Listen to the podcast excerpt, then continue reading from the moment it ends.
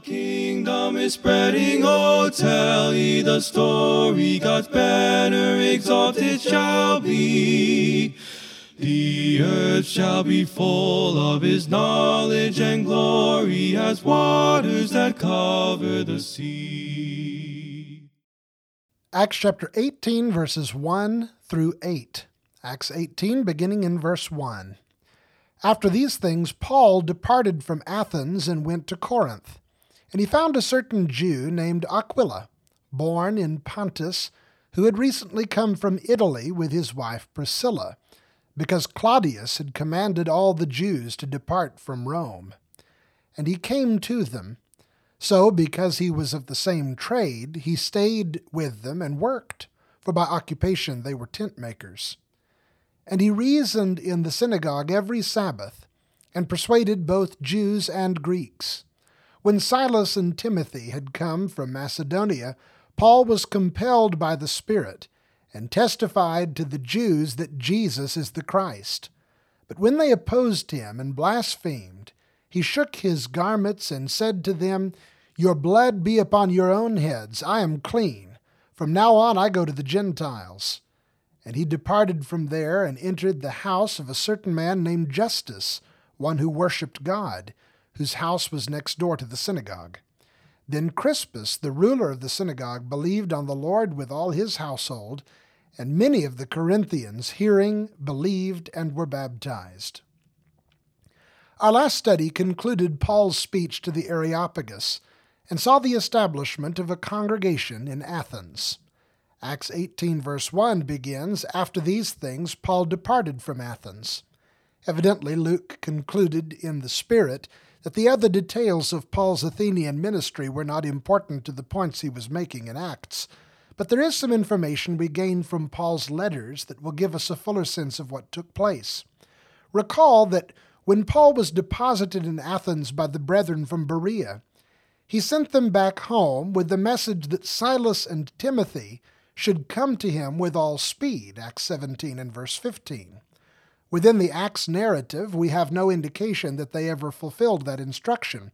But in 1 Thessalonians, which Paul writes during the period covered in this study, he mentions in 3 verses 1 and 2 Therefore, when we could no longer endure it, we thought it good to be left in Athens alone, and sent Timothy, our brother and minister of God, and our fellow laborer in the gospel of Christ, to establish you and encourage you concerning your faith. It seems that after Paul's events recorded in Acts 17 16 through 34, Silas and Timothy did in fact arrive. Silas is not mentioned by name, but note that Paul says, We thought it good to be left in Athens alone, and sent Timothy. And the other who Paul is referring to here seems to be Silas, according to 1 Thessalonians 1, verse 1. Timothy was sent back to continue the work with the Thessalonian church, and Silas and Paul remained for a time working with the Athenians. Precisely when and why Paul left Athens is difficult to say. It could be that after the initial positive response, not many others were showing much interest, so Paul moved on, leaving the infant congregation in the care of Silas, and went to Corinth, again says Acts 18, verse 1. As Athens was the intellectual capital of Greece, Corinth was the business capital and properly speaking, it was the political capital of the region of Achaia. It was located on the narrow isthmus about four miles wide that connected Achaia and the Peloponnese, and it controlled the two seaports of Lechaeum in the north and Cenchrea in the south, where ships would dock to have their goods transported the short journey over land rather than trying to sail around the southern Peloponnese. This meant that there was a great deal of commercial traffic through the city, and, as is usually the case in large cities of that nature, there was extraordinary opportunity there to indulge in immoral vices. Long before Paul visited, the lewdness of the city caused the word Corinthian to become a euphemism for a fornicator. Some point out that Corinth's reputation had improved by the first century AD, but this was evidently only relatively speaking. Strabo, who died in AD 23, reported that the temple of Aphrodite alone had over 1,000 prostitutes. And we should note that was simply the institutionalized prostitution associated with the pagan religion practiced there. By the thinking of many modern Christians, Corinth would not have been the sort of place to try to start a congregation. It is often compared to San Francisco and Las Vegas, which in turn are often compared to Sodom and Gomorrah. And believers are called by some religious teachers to flee those cities for more spiritually oriented populations in the Bible Belt.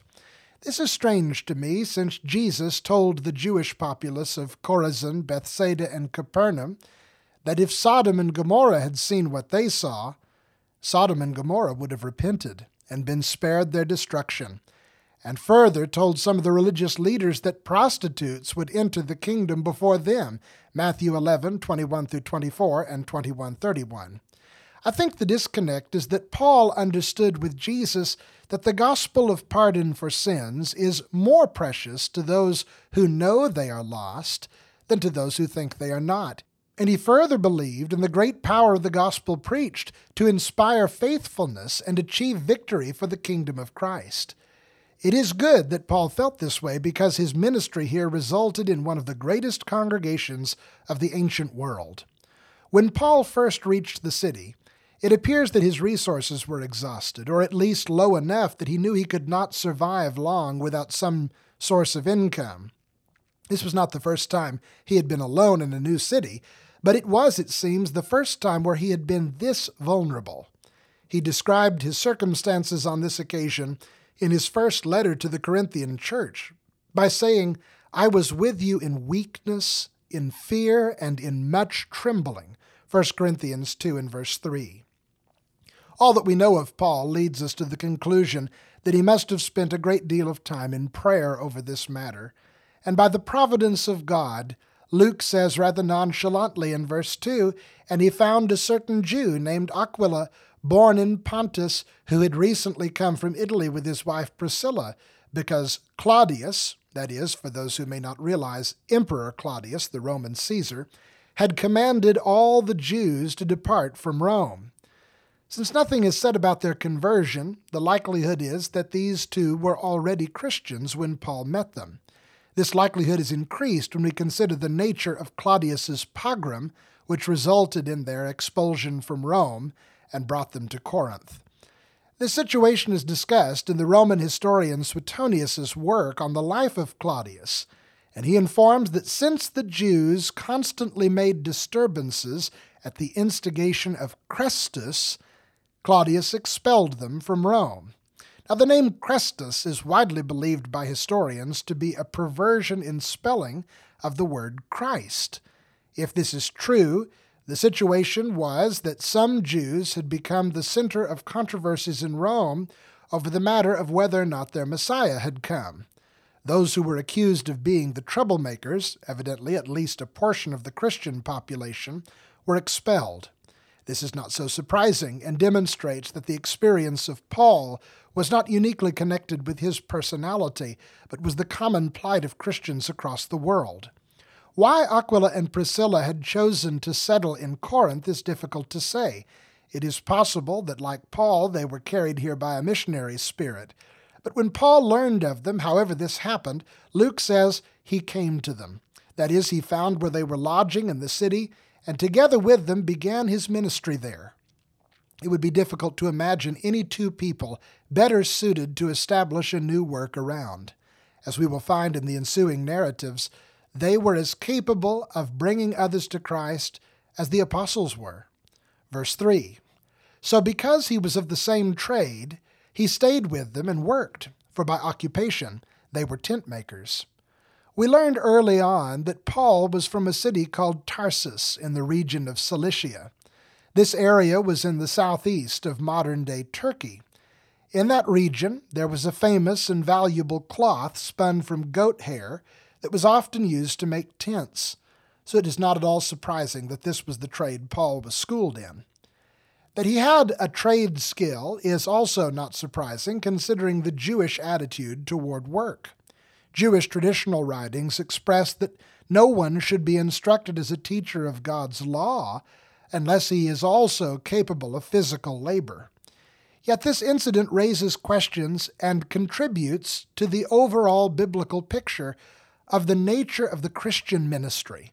For centuries, there have been some Christians who deny that ministers of the gospel should receive financial compensation for their work. Some believe that there is no official ministry in the church at all due to the biblical teaching of the priesthood of all believers. This is unacceptable because the inference runs contrary to the consistent, plain picture of the primitive church, in which over and again persons were appointed to official positions with special tasks based on clear and established qualifications. Others simply object to the idea of ministers receiving a salary. And it is true that examining cases like Paul's missionary journeys, there does not seem to be any consistent income that was guaranteed to him by any church. We inferred that Antioch supported at least part of his first missionary journey, and it's possible that the same thing was true of the second journey. However, in that day, monies were only available in metal coinage, and there was only so much a person could keep on his person. Eventually, that would have run out. We know that the congregations Paul established, like Philippi, would take up the burden of Paul's support as soon as they were able. We read about that in Philippians 4, verses 15 through 16. And it is possible, in fact likely, that other churches did the same. But Paul expressly states that he took nothing from the congregation at Corinth, but rather opted to continue the practice he started here of earning his own wages until he was able to receive support from other churches. In our final analysis, it seems most likely that Paul's method of being supported in sizable gifts that lasted him a period of time was probably more due to the circumstances in which he lived, a time before banks, electronic transfer of funds, or even lightweight paper money, than to some sort of a divine pattern. There is something like a salary described as an appropriate thing for a man who dedicates himself fully to the service of a particular congregation in 1 Timothy 5 17 through 18, this from the pen of Paul himself.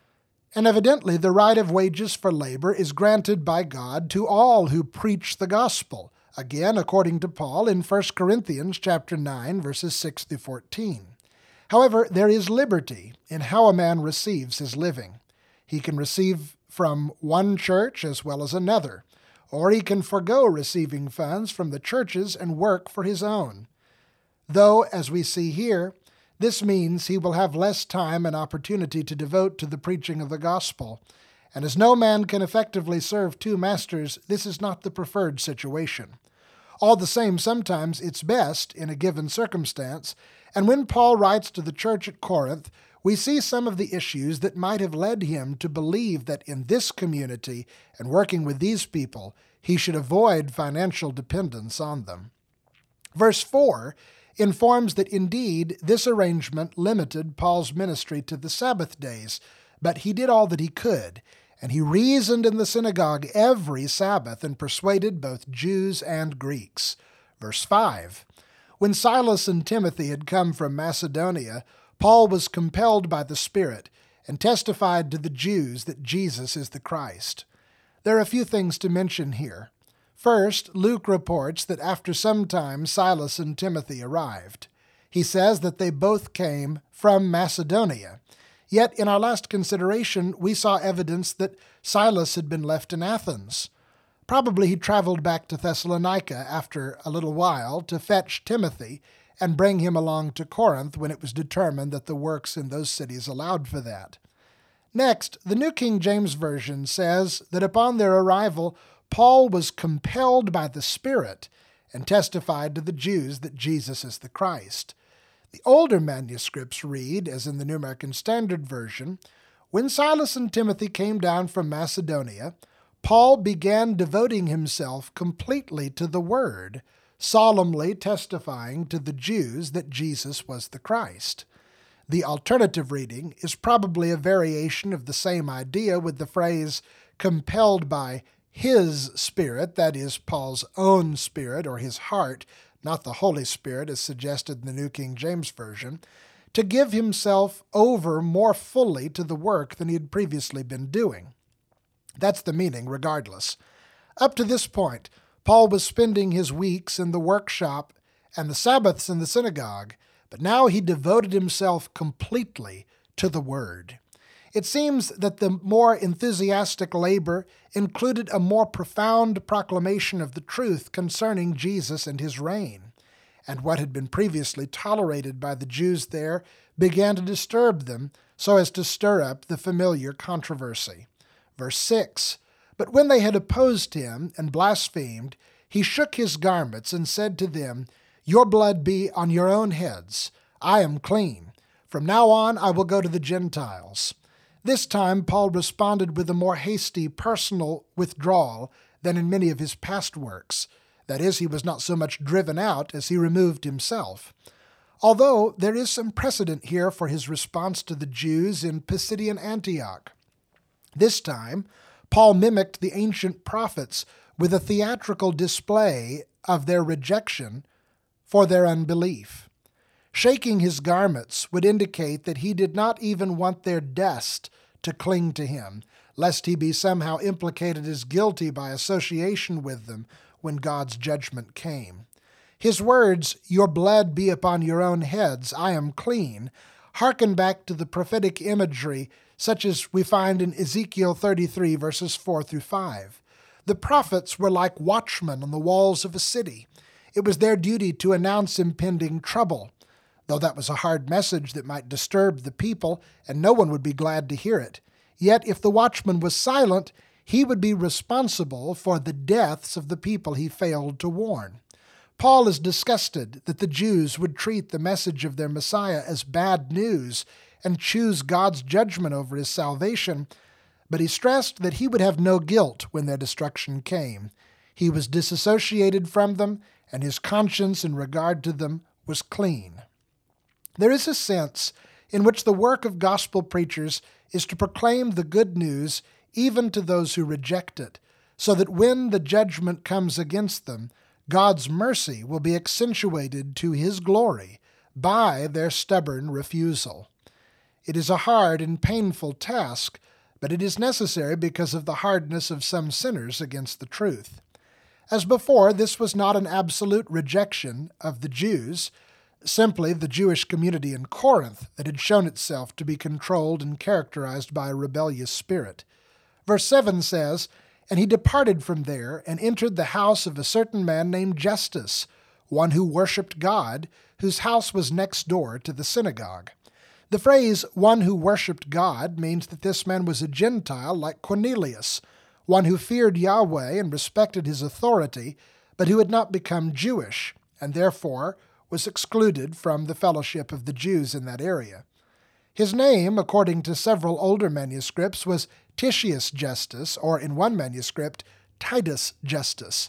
In modern American culture, people generally have three names a first and a middle, which are often unique and distinguish the individual from others within his or her family, and a last name, which is a family name shared by all within the household. In Roman culture, a person commonly had three or four names. The prenomen corresponded to our first name and was the distinguishing moniker for an individual. The nomen was somewhat correspondent to our last name. It was a family name carried by all within a group who shared common male ancestors. The cognomen was a sort of nickname that was often given to a branch of a family.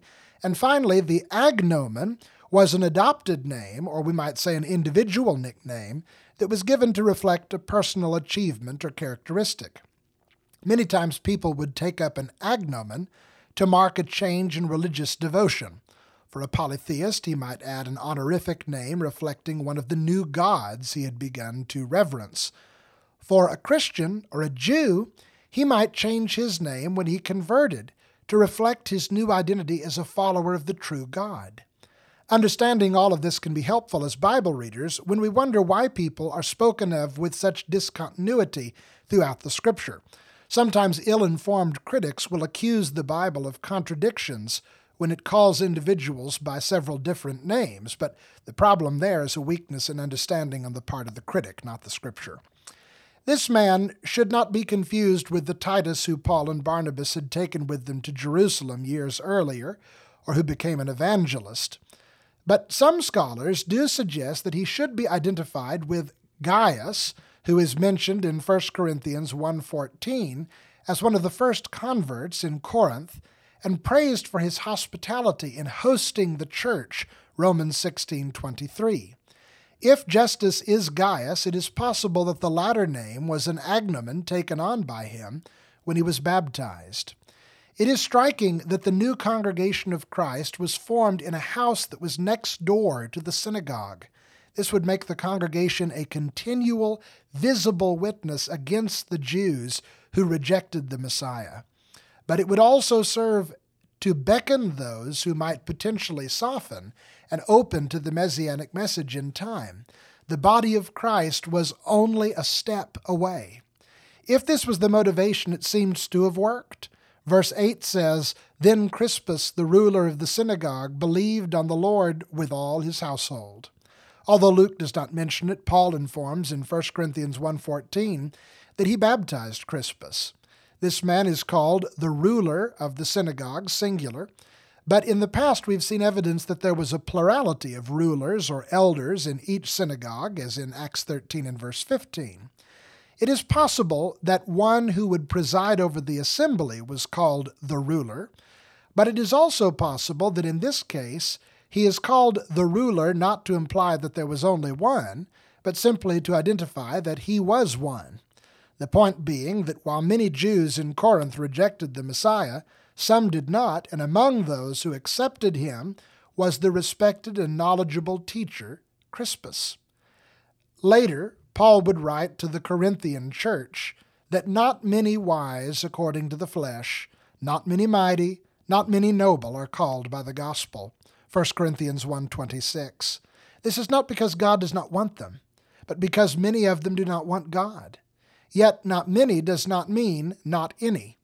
What must it have meant for the synagogue to see one of their respected leaders, perhaps the most respected, walk away from his title and position and follow the lowly carpenter of Nazareth and call him Lord? It's interesting that throughout Acts, Luke has mentioned a few cases of household conversions, but this is the first one recorded of a Jewish family. With this foundation, the church began to grow steadily and continuously. Verse 8 continues And many of the Corinthians, hearing, believed and were baptized. This is, as we know from past studies, a perfect presentation of how one becomes a Christian. Hearing the preaching of the gospel of Christ, one believes, that is, one accepts its truth, trusts in its power, and turns his or her heart to Jesus in loyalty, and is baptized, immersed in water, for the remission of sins. Jesus said, He that believes and is baptized shall be saved. Mark 16, 16. This historical record of how the church was established in Corinth is important for the interpretation of the Corinthian epistles. For example, in 1 Corinthians chapter 1, the apostle Paul confronts a crisis that developed in the church there as certain people began to boast and promote themselves based on who administered their baptism. To this Paul says in 1 Corinthians 1:13 through 17, I thank God that I baptized none of you except Crispus and Gaius, lest anyone should say that I baptized in my own name. Yes, I also baptized the household of Stephanas. Besides, I do not know whether I baptized any other. For Christ did not send me to baptize, but to preach the gospel, not with wisdom of words, lest the cross of Christ should be made of no effect. Many times these words are abused to downplay the importance of baptism and especially to deny that it has anything to do with a person's salvation. Of course, to deny the connection between baptism and the forgiveness of sins requires one to ignore a whole host of Scripture. But to claim that Paul is severing baptism and conversion to Christ in his words to the Corinthians is especially absurd, because Luke informs, and most likely from Paul's own testimony, that no one became a Christian in that city except by the normal procedure of hearing, believing, and being baptized. Paul's words to Corinth were not to sever the relationship between baptism and salvation but to put baptism and preaching and preachers in the proper place so that Christ would receive all the glory and honor and praise. This passage is really not about baptism, it's about arrogance and boasting. And Paul does not say, I thank God that most of you were not baptized. He says, I thank God that I baptized none of you except Crispus and Gaius, lest anyone should say that I had baptized in my own name. Now, Corinth was not an easy place to plant a colony of heaven. It was filled with sensuality and immorality. It was dominated by a proud and pretentious spirit. In many respects, it was a stronghold of Satan. But the gospel is mighty in God for pulling down strongholds, says 2 Corinthians 10 and verse 4. Paul, in his ministry here, teaches us how to allow the might of God to have its perfect work. He debases and deprives himself so that Christ's strength may be made perfect in his weakness. And behold, the stronghold crumbles. Thanks for listening to Verse by Verse. I'm Clinton DeFrance. I'm a Christian Bible student and evangelist from Tulsa, Oklahoma, and this podcast is made available by the Congregation of Christians of which I am a member in East Tulsa. Please come meet us if you have the chance. You can learn more about us at our website, tulsachurchofchrist.com. Our music is from Andrew Martin, a very talented Christian brother in the Dallas Fort Worth area of Texas. You can check out his SoundCloud for more beautiful and uplifting productions from him. For news, articles, previous episodes, or to request a Bible study or a lecture series with me, visit vbvpodcast.com. Please subscribe to the podcast and give us a good review if you enjoy the studies. God bless and have a great week. From all the dark places of earth's heathen races, oh, see how the thick shadows fly.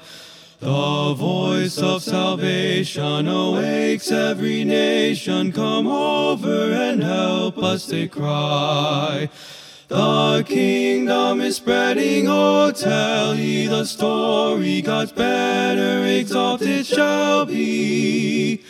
The earth shall be full of his knowledge and glory as waters that cover the sea. With praising and singing and jubilant ringing, their arms of rebellion cast down. At last every nation, the Lord of salvation, with glory their effort shall crown. The kingdom is spreading, oh, tell ye the story. God's banner exalted shall be. The earth shall be full of his knowledge and glory as waters that cover the sea.